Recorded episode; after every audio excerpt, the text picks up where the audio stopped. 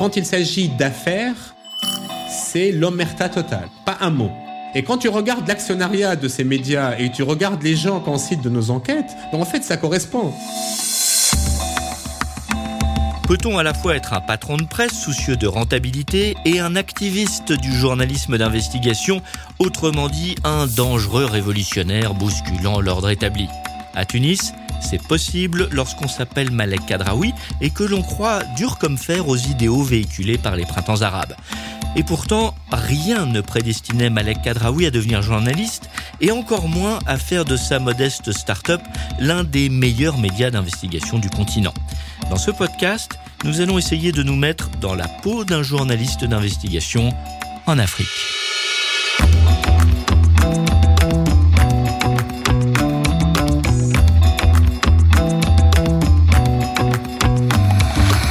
Ce podcast vous est proposé par Samsa Africa, qui accompagne celles et ceux qui racontent l'Afrique qui bouge. Un podcast produit avec le soutien d'Internews, République démocratique du Congo.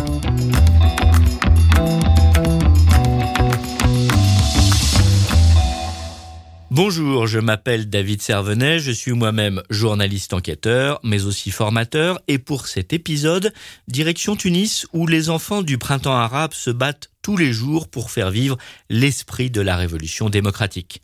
Malek Khadhraoui ne vous le dira pas, mais Inkyfada pourrait aisément gagner le surnom de Mediapart africain, tant il s'est imposé en quelques années comme un média de référence sur le continent capable de faire trembler les puissants. Certes, Malek Khadhraoui ne porte pas de moustache, comme le cofondateur de Mediapart, Edwy Plenel, mais il a un peu la même assurance d'être dans le droit chemin de l'indépendance médiatique, en misant sur l'enquête.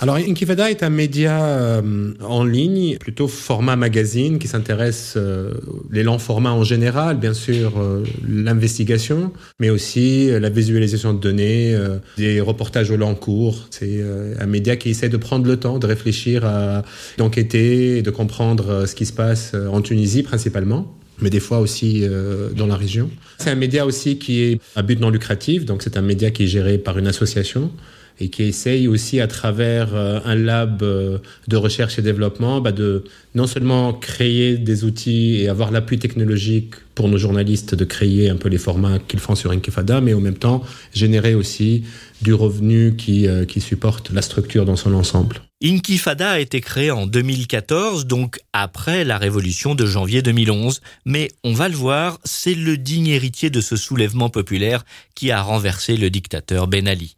Pour Malek Khadhraoui, tout a commencé à Paris, où il a fait ses études, et par la création d'un simple blog intitulé Nawaat, qu'il monte avec un petit groupe d'amis. J'ai une vie, on va dire, antérieure à deux mille onze, euh, en tant que Tunisien de la diaspora euh, basé à Paris, qui participait à un blog collectif, un média, enfin qui, qui a évolué petit à petit vers un média d'information euh, qui s'appelle Nawaat, qui existe d'ailleurs toujours, que j'ai installé en Tunisie en deux mille onze avec euh, les amis euh, de Nawaat. La relation, en tous les cas, avec la Tunisie, avec le journalisme et le type de travail qu'on fait, elle date de bien avant deux mille onze. Quand j'étais encore à Nawaat et qu'on a créé Nawaat en Tunisie, donc Nawaat c'était un blog collectif alors qui acceptait des contributions. C'était une sorte de Agoravox euh, un peu en France. Euh, il n'y avait pas vraiment de ligne éditoriale, c'était quelque chose où tout le monde pouvait euh, participer, mais justement parce qu'en Tunisie, tous les espaces d'expression étaient complètement verrouillés. La presse était assujettie un peu au pouvoir et à la censure. Les réseaux sociaux n'étaient pas aussi puissants et importants qu'aujourd'hui. Et du coup, il y avait ce besoin de laisser les gens s'exprimer, pas forcément parce qu'on partage ce qu'ils disent, ce qu'ils pensent, ou pas forcément parce qu'on soutient un peu leurs idées. Donc il y avait un peu de tout, il y avait des islamistes, des gens de gauche, des libéraux, tous les courants politiques et intellectuels en Tunisie. C'est donc grâce à la libération de la parole au moment de la révolution tunisienne que va émerger le besoin d'une information libre et crédible. Une opportunité que Malek Khadhraoui va très bien sentir et qu'il va saisir en participant à la création d'Inkyfada, un média professionnel et indépendant.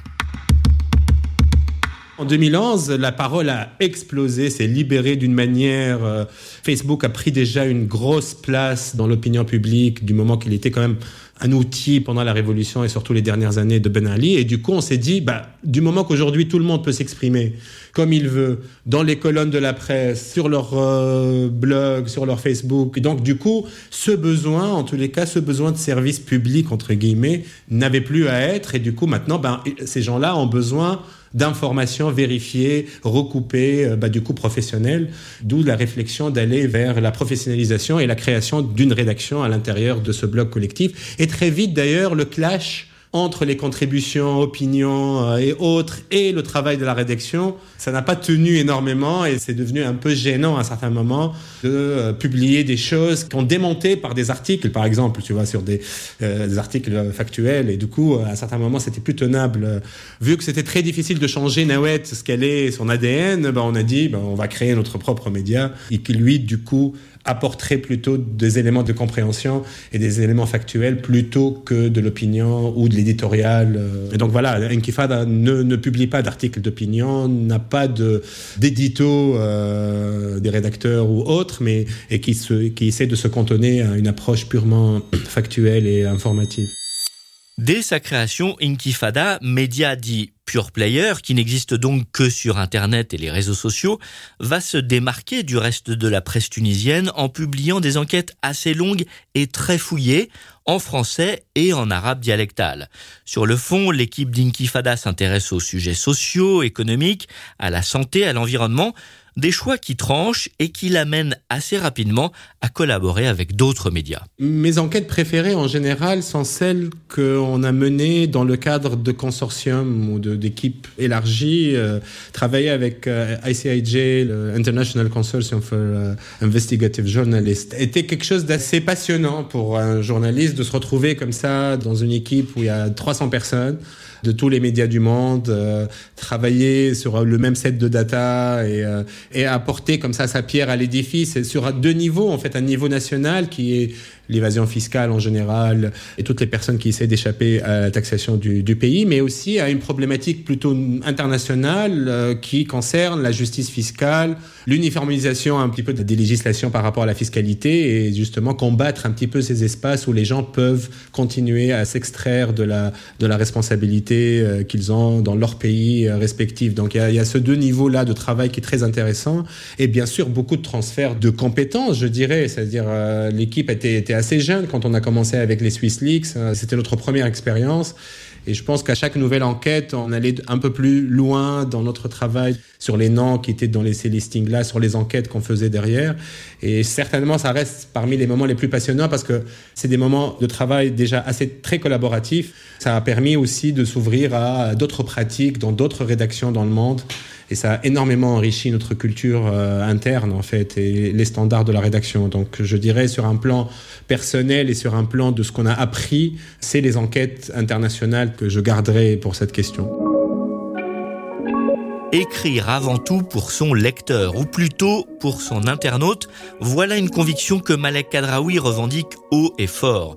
Pour la bonne et simple raison que ce type d'enquête, qui se fonde sur la proximité avec son lecteur, a une véritable utilité sociale et remporte donc un vif succès. C'est pas faux. L'enquête sur les déchets italiens, par exemple, alors pour résumer rapidement, c'est une société italienne qui travaillait avec une société un peu bidon en Tunisie pour soi-disant traiter des déchets euh, et les recycler. Mais en fait, ces déchets-là étaient des déchets ménagers qui n'allaient pas être traités et qui allaient tout simplement être enfouis en Tunisie. On a été parmi les, les premiers à révéler un petit peu ce scandale dans ses détails, que ce soit du côté tunisien, mais aussi du côté italien. Mais encore une fois, ici, c'est une collaboration avec un, un consortium de journalistes italiens. Et c'était un travail en binôme entre une journaliste de l'équipe et une journaliste euh, italienne. Et du coup, ça a eu un impact énorme parce que c'est quelque chose qui touche réellement le, le, le quotidien des Tunisiens. La question de, de la gestion des déchets, même si elle paraît comme ça un peu technique, mais en fait, les Tunisiens s'intéressent énormément à cette problématique du moment que le pays a toujours eu une, un problème avec la gestion de ses, de ses propres déchets. Et ça touche euh, à la santé, à l'environnement et au cadre de vie de beaucoup de gens. Les enquêtes aussi qui sont liées à...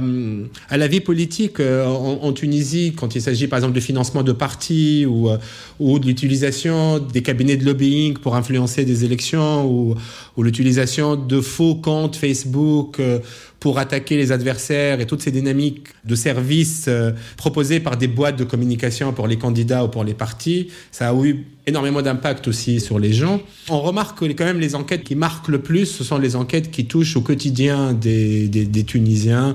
Il y a eu notamment une enquête sur le travail des enfants, par exemple le travail des mineurs, que ce soit comme aide ménagère pour les filles, mais aussi comme vendeur de papier mouchoir ou de petits bouquets de jasmin dans les carrefours du pays. Ça nous a permis vraiment d'accompagner déjà un travail législatif qui était fait en Tunisie pour changer la loi, pour, rendre, pour justement renforcer la protection par rapport à ces jeunes-là. Mais ça a aussi permis de, à beaucoup de Tunisiens de découvrir l'étendue de ce phénomène et les implications qu'ils peuvent avoir sur ces mineurs, sur ces jeunes enfants.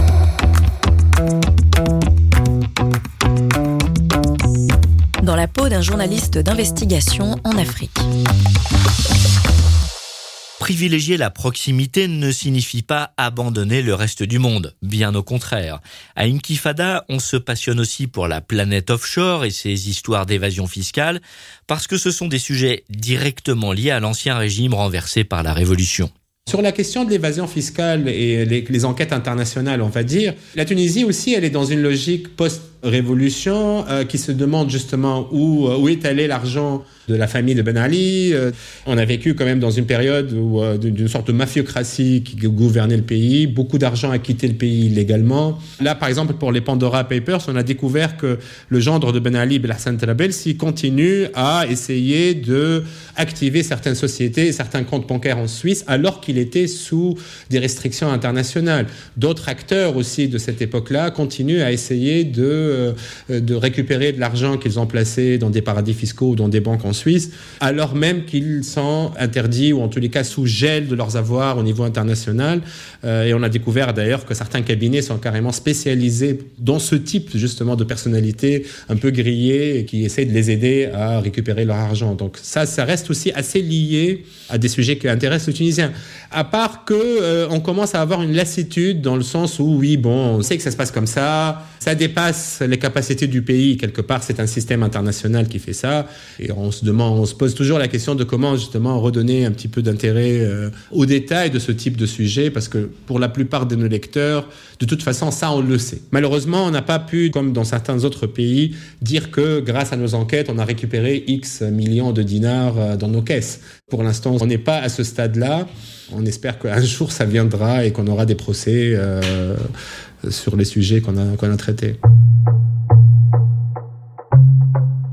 Les origines d'une vocation sont parfois obscures et parfois aussi soudaines qu'inattendues. Dans le cas de Malek Khadhraoui, la pratique du journalisme n'a rien à voir avec une quelconque vocation, mais plutôt avec la découverte de la corruption dans son propre pays. Comme je disais tout à l'heure, j'étais en France, je suis allé faire mes études en France après, après le bac. J'ai fait des études de gestion, euh, puis d'économétrie, et finalement j'étais plutôt euh, dans un domaine qui n'avait absolument rien à voir avec le journalisme. D'ailleurs, j'ai eu un début de carrière euh, dans le commerce international, euh, après dans l'hôtellerie de luxe. J'ai créé ma propre boîte aussi de transit international. J'étais vraiment loin de tout ça. Jusqu'au jour, en fait, où, à travers justement mon activité de transit international, où j'assistais à un client qui travaillait en Tunisie et qui s'est fait complètement arnaquer par la douane tunisienne. C'était vraiment un guet-apens. Pendant trois mois, j'ai suivi de l'intérieur la machine de la corruption du système de Ben Ali, avec des enveloppes, des douaniers véreux, des hommes d'affaires qui essaient d'intervenir pour aussi gratter des choses. C'était vraiment un cauchemar pour mon client à l'époque et qui m'a fait un peu découvrir, franchement, euh, que les choses étaient très graves, en fait. En fait. Je voulais parler de cette expérience, anonymement bien sûr, et donc j'ai cherché un peu les sites où on pouvait raconter euh, ce genre d'histoire, et à l'époque, il y avait quelques plateformes comme ça, dans Nawaat, qui venaient d'être créées, c'était en deux mille quatre. J'avais un pseudonyme, comme plein d'autres Tunisiens qui euh, voilà, partageaient un peu leurs histoires avec la Tunisie dans ces, dans ces forums-là. Déjà, j'ai découvert un petit peu cette résistance cachée, en fait, parce qu'on avait l'impression que Ben Ali dominait tout, que tous les Tunisiens étaient euh, plutôt d'accord avec ce qui se passe et que finalement, il n'y avait presque aucune forme d'opposition. Et donc, s'ouvrir un petit peu à cet univers euh, du cyberactivisme m'a vraiment passionné. J'ai vraiment eu ce besoin de raconter ça et ce plaisir de voir euh, euh, ce travail inspirer d'autres personnes. Ou tout ce que j'ai pu apprendre sur la Tunisie à l'époque m'a fait complètement changer de, d'orientation, en fait. Sans que ça soit dans une démarche de vengeance personnelle, en fait. Mais je me dis qu'il y a tellement de choses réellement à faire. Je viens d'une famille quand même assez politisée. J'ai grandi avec une conscience politique que j'ai essayé de mettre de côté, qui m'a finalement rattrapé. Et puis, c'était un engrenage. Après, en fait, t'as mis ta main et après, je pouvais presque plus en sortir. Après, ça a été que trouver des boulots qui me laissent le maximum de temps euh, pour faire ce travail-là, tout en payant mes factures euh, et mes besoins en France. C'était vraiment l'objectif des, allez, des sept dernières années à peu près euh, de, de ma vie en France.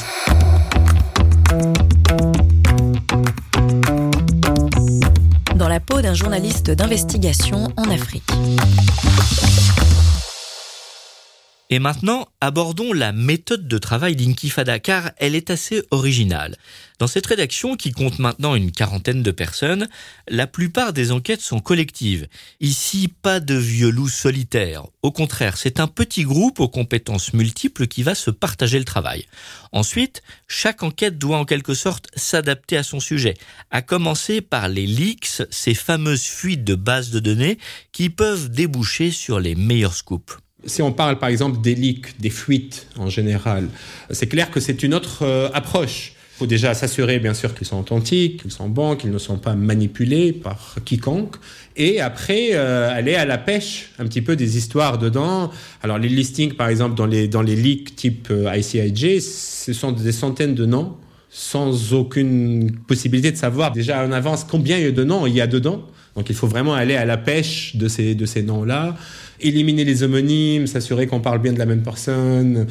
Et à partir de là, bah, du coup, essayer de raconter l'histoire, de vraiment documenter cette histoire-là, euh, confronter bien sûr les personnes. C'est une approche particulière.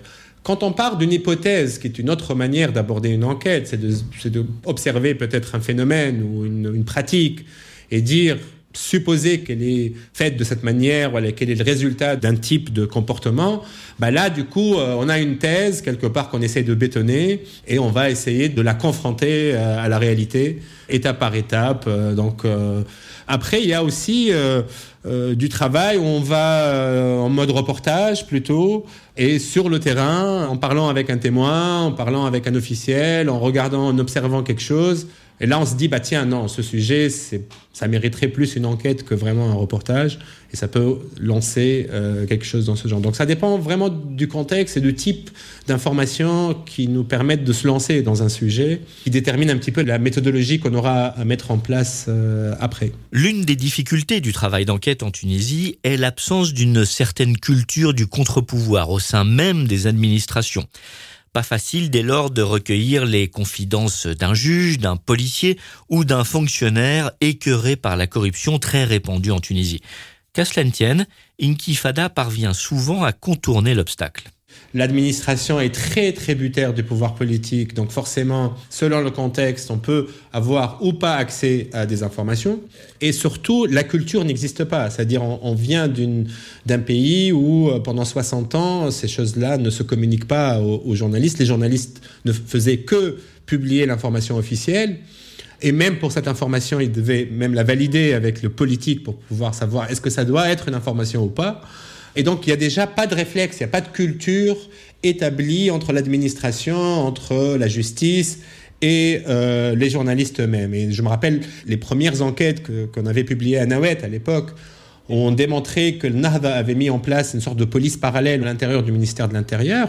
Toute la difficulté qu'on a eue à, euh, à confronter déjà des personnes au sein du ministère de l'Intérieur, mais aussi à obtenir des informations un peu officieuses à travers des personnes qui y travaillaient et qui dénonçaient en off ces pratiques-là, mais qui n'avaient pas assez le courage de témoigner dans une enquête qui dénonce ces pratiques-là, justement. Et ça a été assez, assez marquant. Malheureusement, on a beaucoup de mal à avoir accès à ça. Alors, pour Inkyfada, comment on a pu régler un petit peu ce problème ? C'est d'avoir un avocat, enfin un cabinet d'avocats avec qui on travaille. Et une des méthodes qu'on a trouvées, c'est sur des sujets sur lesquels on travaille, ben, en fait, on fait en sorte que notre avocat devienne une partie prenante de l'affaire. première méthode. On a en enquête, par exemple, sur un jeune qui a été euh, tué par un tir de gaz lacrymogène l'année dernière lors des, des manifestations à Sbitla. Et aujourd'hui, bah, notre avocat est l'avocat de la famille de ce jeune-là. Et à travers cet avocat, bah, on a accès au dossier d'instruction, aux dernières informations, et on peut suivre derrière euh, euh, cette enquête. La justice, en général, euh, n'aime pas euh, travailler avec les, les journalistes, que ce soit en off ou en, euh, en on. Mais est-ce vraiment le rôle d'un média de se muer en justicier ? Oui, répond Malek Khadhraoui, au nom du principe qu'un média comme Inkyfada est là pour jouer un rôle de contre-pouvoir dans la société. Sur certains sujets, c'est-à-dire sur le cas du jeune de Sbitla, c'est les résultats de notre enquête qui nous permettent de se dire « on sait que ça s'est passé comme ça ». Ça veut dire « on sait qu'il y a eu violence policière ». Et donc, quelque part, oui, on prend parti dans ce cas-là. On est face à un, à un appareil judiciaire qui est plutôt influencé par la police. La police a tout fait pendant l'enquête pour que les résultats ne déterminent pas justement la responsabilité des policiers. Et on s'est dit, dans, cette, dans ce rapport de force déséquilibré, quelque part, ben, on est le contre-pouvoir dans cette histoire. Sur la base d'une certaine forme de conviction que... que ce qu'on avance est, est, est vrai. Parfois aussi, Inkyfada s'allie à des associations pour mener à bien des enquêtes d'intérêt général, sur des sujets politiques ou sur des enjeux de société, et avec toujours des garanties de sérieux dans la démarche d'enquête. Demain, on lance un, un podcast sur les féminicides en Tunisie, et c'était en collaboration avec Avocats Sans Frontières, qui lui a suivi euh, les dernières euh, grosses affaires de féminicides en Tunisie, et qui nous ont permis aussi d'avoir accès à certains sujets, à certaines victimes et à certains euh, types d'informations. Et du coup, pour nous, médias, ben, on va raconter notre histoire, on va pouvoir la documenter correctement, mais en même temps, on va pouvoir aussi contribuer quelque part à, à faire avancer cette cause. Je crois qu'on assume parfaitement ce rôle de, de média activiste avec un certain nombre de règles qu'on a essayé de mettre en place aussi pour ne pas tomber dans une forme d'activisme aveugle quelque part, ça veut dire de principe. C'est plus sur certains sujets où, a, où nous avons des convictions à défendre, où nous savons qu'il y a un déséquilibre en fait entre le pouvoir et euh, les personnes concernées, où nous pensons que le média peut tout à fait jouer ce rôle-là. Nous nous appuyons, par exemple, quand on travaille avec Amnesty, connaissant les procédures d'enquête d'Amnesty et les garde-fous en termes de vérification d'informations, de recoupement d'informations et de vérification des témoignages, nous travaillons avec un partenaire très fiable. Et nous pouvons s'assurer que la qualité des témoignages ou des informations qu'on obtient d'Amnesty ont déjà passé un processus de vérification et de validation qui est un des plus durs, peut-être euh, des fois plus dur que certains, certaines rédactions. C'est aussi le type de partenariat qui, qui impose cette relation, qui peut en tous les cas permettre cette relation de confiance qui n'est pas toujours possible avec n'importe quelle euh, O N G ou n'importe quelle association. Pas facile de se frayer un chemin dans la jungle médiatique tunisienne. D'un côté, vous trouvez les médias étatiques, héritage de la période Ben Ali et contrôlés souvent par le pouvoir politique. De l'autre, des médias privés contrôlés par les grandes entreprises du pays aux mains de quelques familles bien identifiées. Ce qui rend le chemin vers l'indépendance très étroit. Après deux mille onze, malheureusement, la situation n'a pas trop changé et beaucoup d'acteurs économiques et politiques ont investi le champ des médias en créant de nouveaux médias, en rentrant dans le capital de télé ou radio et du coup continuent un petit peu à avoir cette approche d'avoir un outil de pouvoir, un outil d'enjeu politique lors des élections, euh, attaquer les adversaires et on peut tout à fait faire même une sorte de cartographie de l'appartenance des médias selon euh, l'actionnariat et l'accointance de l'actionnariat avec le politique. On rajoute à ça le fait que la plupart des médias, enfin tous les médias, sauf les médias étatiques, sont basés sur le modèle de la publicité. Et les gros bailleurs de la vie politique tunisienne sont aussi les gros industriels et sont aussi les premiers annonceurs du pays. Quand on parle de Orange, c'est la famille Mabrouk, c'est le gendre de Ben Ali, c'est quelqu'un sur qui on a fait déjà euh, plusieurs enquêtes. Quand on parle des euh, concessionnaires euh, auto, je crois qu'il n'y a pas une enquête I C I J où on n'a pas parlé de ces propriétaires des grandes concessions automobiles en Tunisie. Et ce sont les principaux annonceurs des médias. Ce qui fait d'ailleurs que pour chaque enquête, il n'y a jamais de relais sur nos enquêtes quand il s'agit des hommes d'affaires. Quand il s'agit des hommes politiques, ça dépendra du coup du positionnement du média, il va reprendre. pour s'attaquer aux politiques. Mais quand il s'agit d'affaires, c'est l'omerta totale, c'est-à-dire euh, pas un mot. Et quand tu regardes l'actionnariat de ces médias et tu regardes les gens qu'on cite de nos enquêtes, ben en fait, ça correspond. Et tu pourrais comprendre un petit peu pourquoi euh, un média, une radio comme Mosaïque, qui est la première radio du pays, ben, n'aborde pas la question des Pandora Papers, par exemple, ou Panama Papers, ou l'aborde comme une information à l'échelle internationale. Pas du tout euh, en s'intéressant au nom et à l'enquête en Tunisie. Donc, c'est clair, déjà, ce constat est assez clair. C'est-à-dire le fait que si on allait dans une logique d'actionnariat et de capital, et de financement classique, basé sur la publicité comme modèle, on sera heurté à ce type de problématique.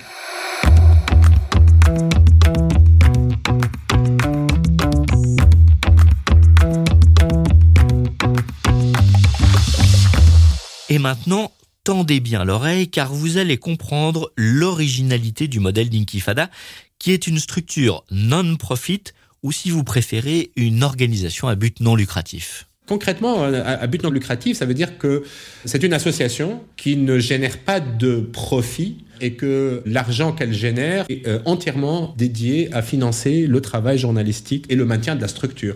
Donc aujourd'hui, on est quarante personnes, ça représente un, une charge salariale assez importante et tous les revenus de la structure, qu'ils soient des revenus institutionnels à travers deux bailleurs principaux principalement qui font du soutien général à la structure, mais aussi à travers les services et les produits qu'on vend, eh ben, servent à équilibrer en fait à la fin de l'année un budget de fonctionnement. Ce budget doit prendre en compte tous les ans les nouveaux recrutements, les augmentations de salaire et les progrès sociaux aussi à l'intérieur de la structure qui essaye aussi d'être une sorte de modèle de respect aussi du droit des travailleurs, de, d'apporter à chaque fois des conditions de travail meilleures euh, aux personnes qui y travaillent, en tous les cas mettre en application nos valeurs à travers le modèle économique de la structure.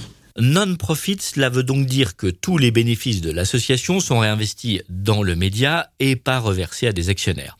Mais la course à l'indépendance passe aussi par une augmentation régulière des revenus générés par l'entreprise, pour ne plus dépendre des bailleurs de fonds et des O N G qui accompagnent la structure depuis le début. Alors pour l'année deux mille vingt et un, ça représente exactement soixante-sept pour cent de nos besoins. En tous les cas, on est sur la voie de ça. On a cet objectif-là. On a gardé deux partenaires principaux qui sont Open Society Foundation et I M S, International Media Support, qui sont deux structures non-profit aussi, qui sont dédiés aux spécialisés dans le financement et de l'appui aux médias. Donc, c'est des partenariats plus que dans la logique de bailleur sur un projet donné. C'est un support général à cet effort de, d'équilibre budgétaire quelque part. C'est ce qui nous garantit, nous, en tous les cas, une totale indépendance éditoriale sur nos choix et sur nos orientations éditoriales. Le reste est généré par nos euh, moyens. Alors, après, les services qu'on propose, on les propose aussi aux bailleurs traditionnels, on va dire, mais dans un autre rapport. C'est un rapport plutôt de prestation de services, quelque part d'échange de compétences contre euh, argent. Et donc, ça nous permet d'être dans un rapport peut-être un peu plus sain, de se dire, bah, finalement, voilà, on a un intérêt commun, vous avez besoin de cette expertise, bah, nous, ça nous permet de financer notre travail. Par exemple, là, on fait un podcast sur la problématique du plastique en Tunisie pour une fondation allemande, Heinrich Boll, qui était la fondation des, du Parti vert allemand. Et donc, c'est un sujet commun. Nous, ça nous intéresse. C'est pas faire des choses sur des sujets qui ne nous intéressent pas. C'est utile, c'est du contenu qu'on publierait volontiers sur nos plateformes, mais en même temps, c'est financé entièrement par un partenaire, je dirais, du coup, plus qu'un bailleur. Du moment que le choix et, et le contenu éditorial nous appartient, et il y a juste une communauté d'intérêt sur un sujet donné, en fait, et qui permet de ce type de, de financement. Ça peut être aussi de l'expertise, de la formation. Des fois, nous, on est mobilisés dans des formations en binôme ou autres. Bah, c'est la structure qui facture mes services quelque part, moi ou mes collègues. Et ça permet de financer la structure. Et on a toute une dimension aussi de services informatiques, donc du développement web, du design, de création de plateformes pour des médias ou pour d'autres, qui aussi génère euh, maintenant, c'est la source principale, on va dire, du revenu, qui est la partie services de développement et de design euh, pour les médias, pour les O N G. Avec une telle ligne éditoriale, inutile de préciser qu'Inkyfada s'est fait un certain nombre d'ennemis. Comme souvent dans de pareils cas, menaces et pressions se manifestent, mais jusqu'à maintenant, Malek Khadhraoui a toujours trouvé la parade. Les menaces et les pressions, justement, elles ne peuvent pas s'exercer par l'économie. En fait, on n'a aucun lien avec la scène économique du pays, aucun lien avec la, la politique aussi politicienne, je veux dire. Donc, très peu de, de, de, de risques de ce côté-là.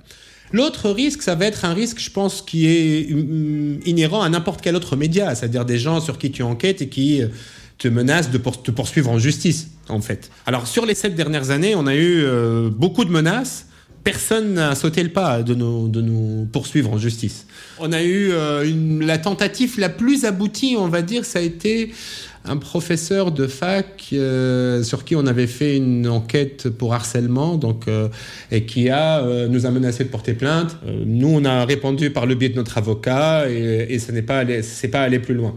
Il avait demandé expressément qu'on retire euh, l'article euh, l'incriminant et, euh, et on a refusé, bien sûr. Et du coup, voilà. Mais ça n'a pas abouti à, à plus que ça. Donc, pour l'instant, sur cet aspect-là, c'est, ce sont des risques, on va dire, normaux de, de gens qui euh, poursuivent en diffamation ou euh, menacent pour l'instant de poursuivre parce que personne n'a vraiment osé aller au-delà de la menace. L'autre type de, d'intimidation qui est possible, c'est l'opinion publique elle-même. C'est-à-dire, si tu t'attaques à un parti politique donné ou une partie donnée, leurs supporters, quelque part, peuvent intimider en ligne, ils peuvent envoyer des messages, euh, oui, des fois même menaçants.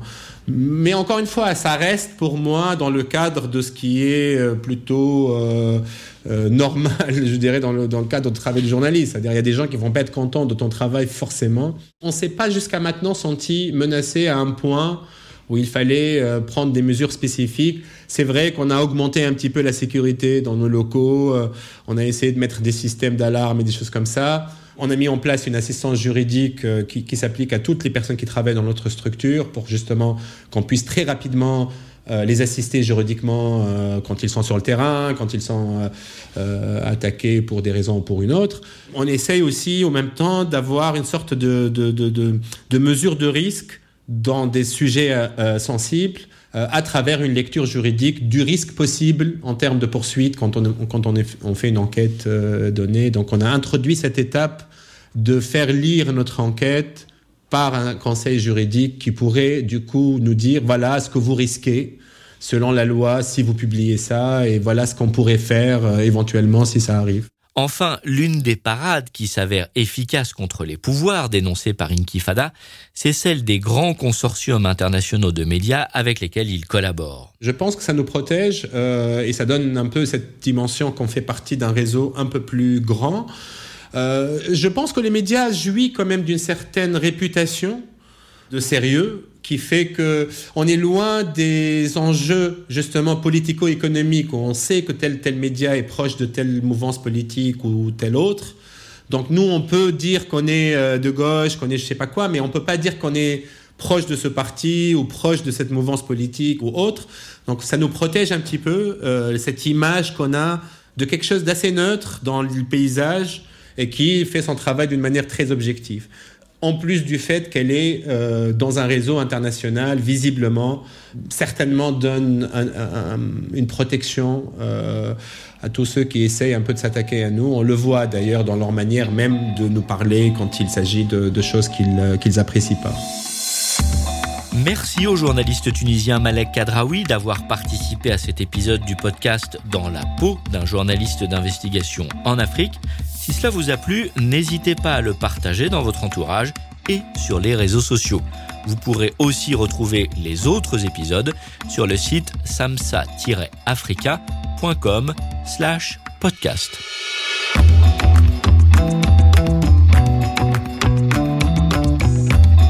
Dans la peau d'un journaliste d'investigation en Afrique.